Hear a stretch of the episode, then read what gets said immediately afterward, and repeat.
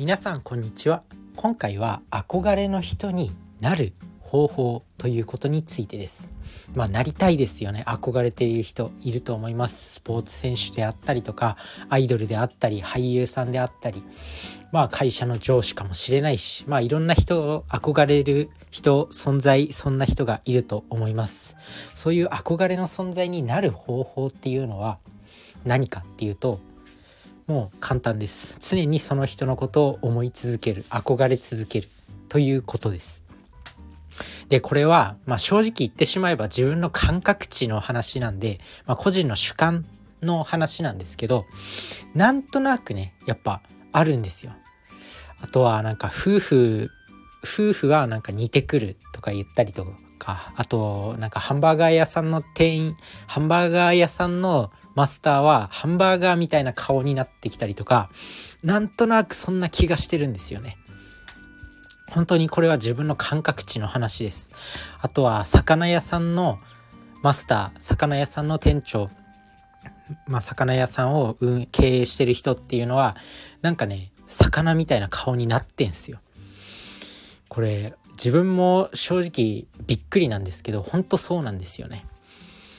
あとは何だろうこう大学生ぐらいの時かなすごいなんか韓国に憧れてる女の子、まあ、結構いるじゃないですか。まあ、そういう子は確かに韓国人っぽい顔になってるんですよね。だから結局憧れが自分のその顔とか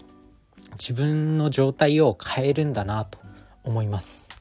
なのでまあ感覚的な話ではあるんですけど憧れを持つっていうのは一番その目標に近づくために重要なんじゃないかなと思うんで、まあ、自分の憧れの人いるなら、まあ、その人を常に思い続けるのがいいのかなと思ってます。まあ、自分自身も確かにねこう韓国韓国ドラマとか好きでめっちゃ韓国人のなんか俳優さんって肌綺麗なんですよ。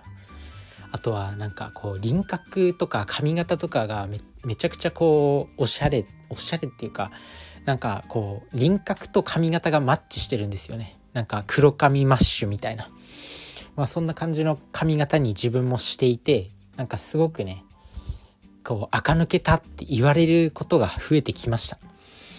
まあ、そんな感じで何かこう憧れを持つっていうのはやっぱり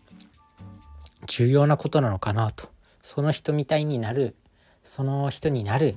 ために重要なのかなと思います。まあ、人間って面白いもんでね本当にいつまでも若々しくいる人っていうのはやっぱりなんかこう常に目標を持っていて活動的で、まあ、そんなかんそんな印象を受けます。はたまたすぐに年取り年取ってしまう年年相応に見られないなんかこう年寄りに見られるおじさんに見られる老け顔の人っていると思うんですけどそういう人っていうのはやっぱりこう普段の生活習慣からちょっとだらしなかったりとかしてるそんな気がしています。なのでまあそういう日常生活から何かこう憧れを持っているっていうのはやっぱりこう若々しくいるためにも重要なのかなと思います。是非何か憧れの対象を見つけてみてください。まあ、それはもう推しのアイドルでもいいし憧れの先輩でもいいし、まあ、何かしらねこう今 SNS とかでもいろんな人いるじゃないですか。有名な人、まあ、そういう人に憧れを持っておくのは別にただだし無料だし誰でもできることなんで憧れを持ってその人みたいになる。それがなんかこ